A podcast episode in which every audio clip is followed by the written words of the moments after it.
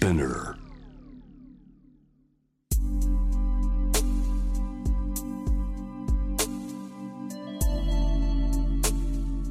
眠らない街六本木。高層ビルの一室に現れる深夜の保健室。重たいドアの向こう側。ここでは誰もが飾らない言葉で語り始める。心の声を聞き出す。特別な聴診器を持って迎えるのは酒と涙と哀愁をこよなく愛するイラストレーターの田中美咲。恋仕事家族そして性のこと。一人一人で違う。体と心のカルテ。J-WAVE ミッドナイトチャイム。ようこそ深夜の保健室へ。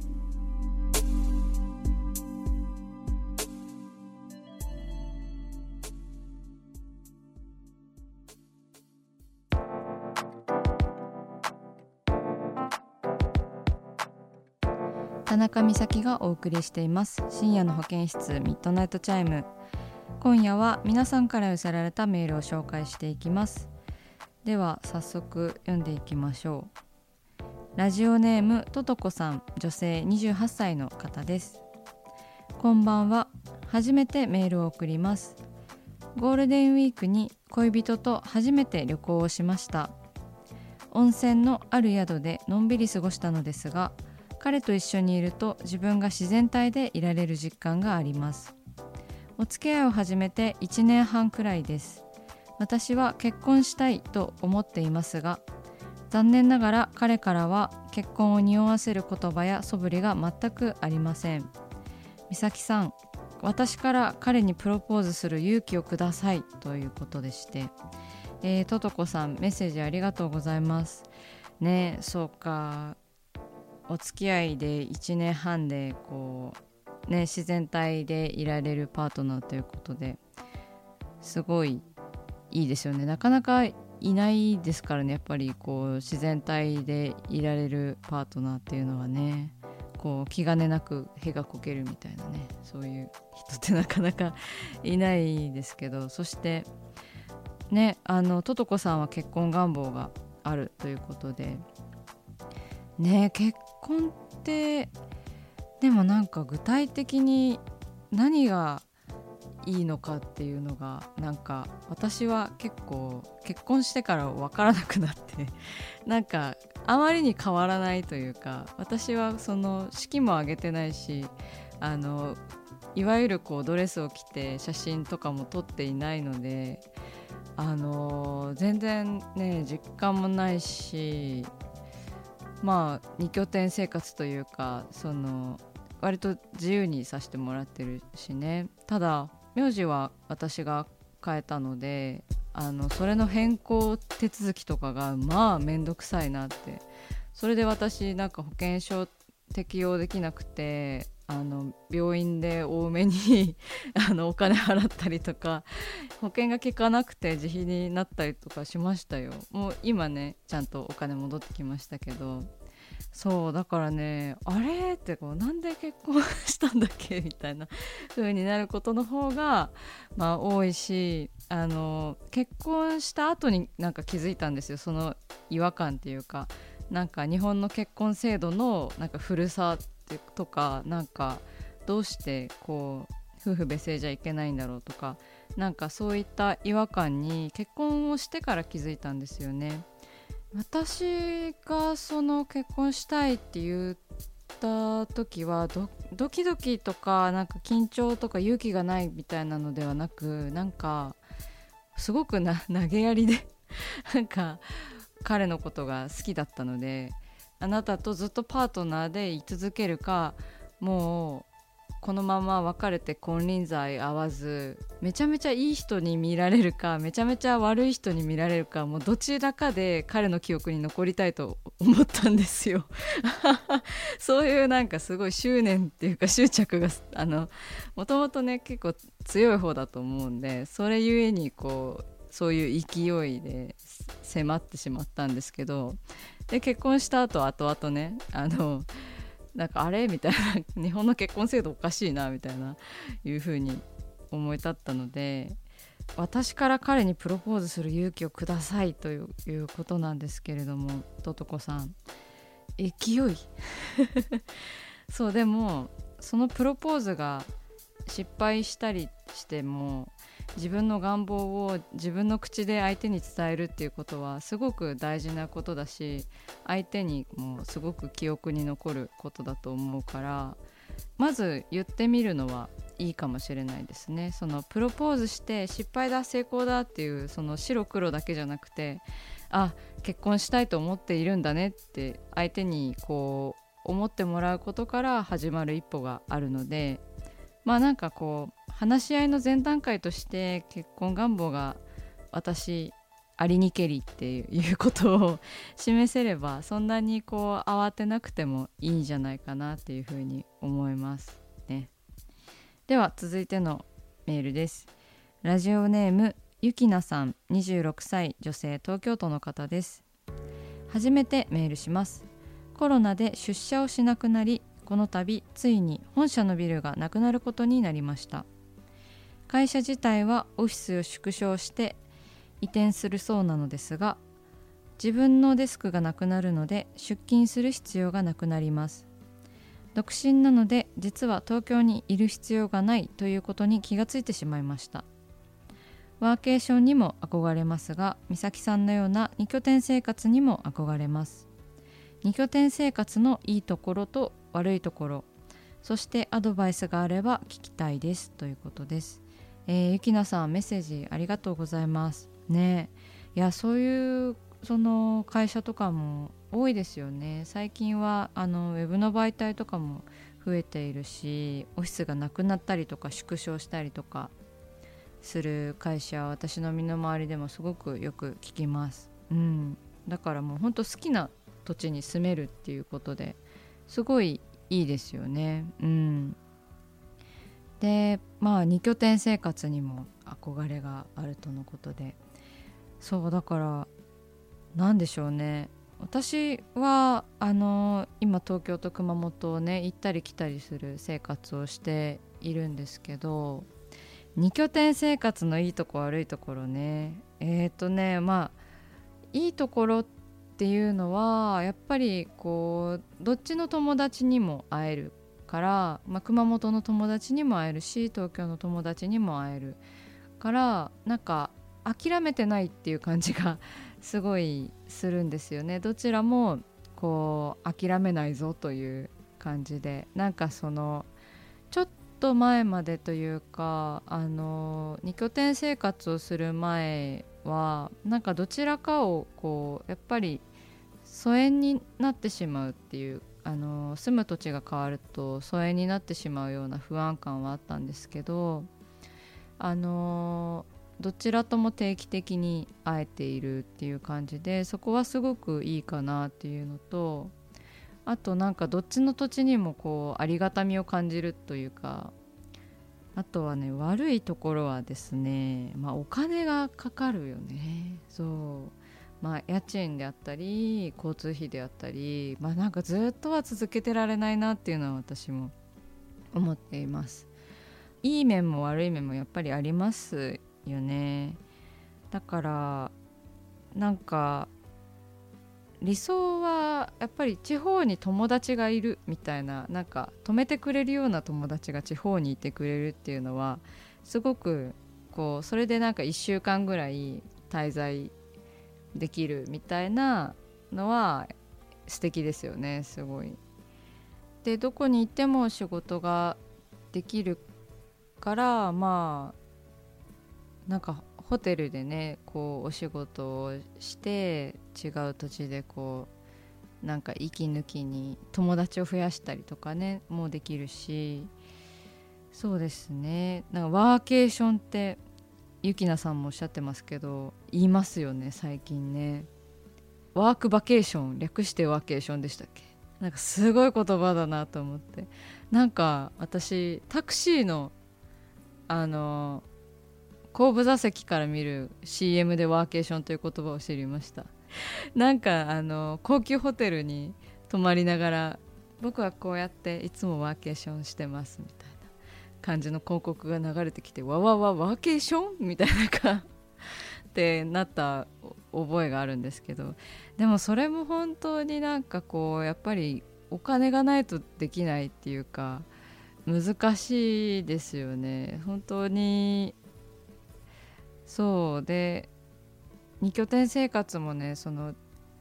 なんかできるうちにっていう感じで今はやってますけどね。あとはそのなんだろうな。どこへ行っても暮らせるっていうこうその心構えにはなったかなっていうところがあります。あの別に私は今やむを得ずに拠点になってしまっているんですけどまあいいところも悪いところもあって続けなんとか続けられているんですけどなんか知らない土地に一回住んでみるっていうのはすごくあのこれから先大切なことになるんじゃないのかなっていうふうには思いますね。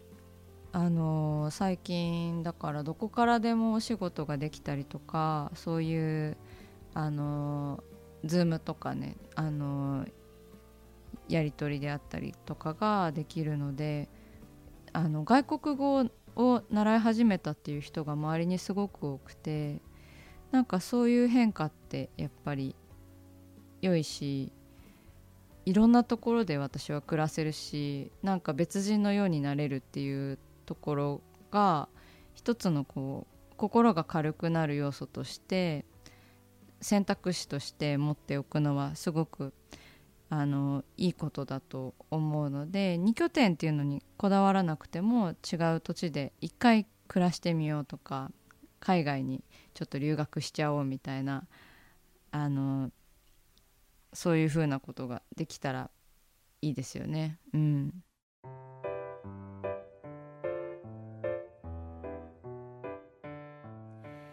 さあ始まりました田中美咲の六畳一間大勢の目に触れたものから人知れずこっそり楽しまれたものまでイラストレーター田中美咲の作品を作者自ら紹介します、えー、この時間いつもは番組スタッフと一緒にお送りしてるんですけれども熊本で私一人なのであの一人でこのコーナーをやっていきたいと思います。そして今夜のテーマはあのキャラクターとついにということでしてついにはい。私のあのインスタグラムをチェックしてくれてる方はご存知かもしれないんですけれどもあのサンリオキャラクターズとグッズを作らせていただきましてはい。であの私がこうサンリオのキャラクターから好きなキャラクターをこう選んでそれであのマガシークさんっていうアパレルのあのアパレルショップというのかな？ウェブウェブでそのアパレルを展開しているところなんですけれどもそこそことその協力してあの今回第1弾が発表されたんですけど、えー、ロンティとスマホケースと、えー、ちっちゃい鏡ですね。があの発表されました。はい、で、えーと、こちらが、あのー、期間限定でしかも受注生産になっております。予約受付期間が5月9日から5月22日の23時59分までということでなんかあのー、ギュッとちょっと短めの期間となっていますので欲しい方がいたらあの急ぎ目でっていう感じなんですけれどもこちらの絵は第1弾がもうあの2柄ねあの発表されておりましてどちらもあのハローキティちゃんをね描かせていただきましたよ。やっぱりでサンリオキャラクターで誰描こうかなっていうことになってなんかでも個人的に使ってたり好きだったりするのはあの、ケロケロケロッピとかバットバツ丸くんとかあのハンギョドンとかが好きではあるんですよね。あのキティちゃんってやっぱりちょっとこうラブリーすぎて私使うの結構抵抗が昔あったんですけど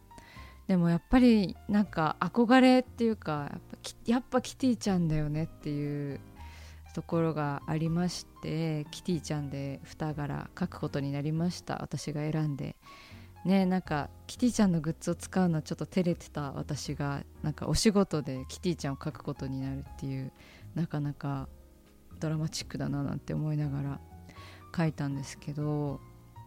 あのロンティの絵柄のキティちゃんのイラストはあのでっかいキティちゃんのクッションにこう女の子がこうズベッとなんかダラダラしてるっていうあのだいぶ生活感のあるねあのイラストになっております。でもなんかそのいつもの私が描くその生活圏の中にこうキティちゃんのクッションを入れたっていう感じで引き入れたという意識で描いたんですけどまあ何でしょうね。あのしかもねこの大きいキティちゃんのこう頭のクッションがねあの小学校ぐらいからの友達の家にあったんですよ。そう。それでもめちゃめちゃ使い込んでねあの大好きでみんなボロボロにな ってたんですけどなんかそれをこうやっぱりキティちゃんといえば思い出して何でしょうねこう普通のお家からこう海外セレブまでこうみんなが知っててみんな使ってるってことをなんかすごくしかもなんか長い間使っていたりとか自分のものでなくてもすごく思い入れを感じる存在じゃないですかキティちゃんって。それぐらいパワーがあるっていうことをなんか日常の中にキティちゃんのグッズを置いてあえてこう表現したかったっていう感じですごく日常的なキティちゃんのイラストにしました。でもう一つの絵はあのカップルがキティちゃんサンダルを履いてあのアイスを2人で食べているっていうイラストなんですけどあのキティさんね キティちゃんサンダル略してキティキティさんとみんな呼んでいるかと思うんですけれどもあれもねなんかあれをこう2人で履いてるカップルとかって結構見ましたよね。でなんかその普通の格好っていうか割とゆるっとした格好なんだけどキティちゃんのこうサンダルを2人して履いてることによってぐっとなんか2人の関係性っていうのがおみたいな見えてくるっていうかそういう効果もあるなっていうふうに思っていて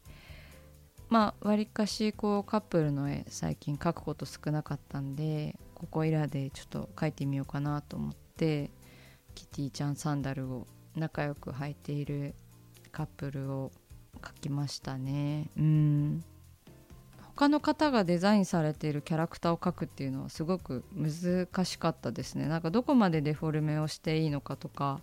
なんかそういう単純な難しさもありましたしサンリオの世界観みたいなものをなんかどこまでアレンジしたらいいのかこう怒られないギリギリの ラインというかなんか大丈夫かなって。でもそれでもやっぱり私にとってのこうサンリオキャラクターという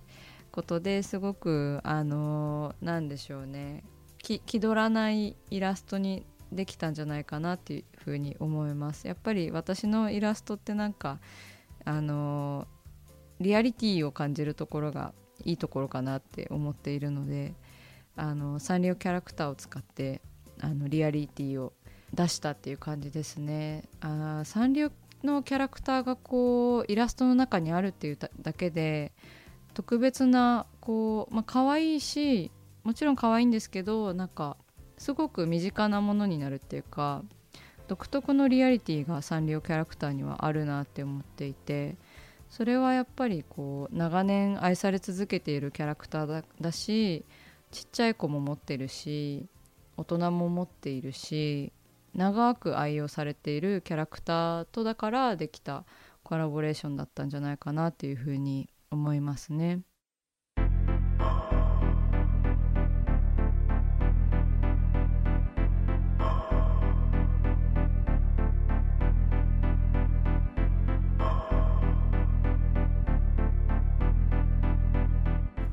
かだから話せる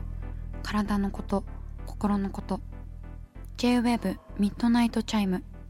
公式サイトとインスタグラムは24時間オープンしています。あなたの悩み番組へのメッセージお寄せください。来週もイラストレーターの田中美咲が深夜の保健室でお待ちしています。キャリコン編集長通信仕事と人生の話をゆるゆるとパワードバイミモレ。このポッドキャストではミモル編集長の河原咲子が時には一人で時にはゲストをお招きしキャリアコンサルタントの資格を生かして仕事と人生そして職業キャリアだけじゃないライフキャリアの話を誰にでも分かりやすくゆるゆるとお話します。毎週金曜日に新しいエピソードを配信中です。ぜひ一度聞いてみてください。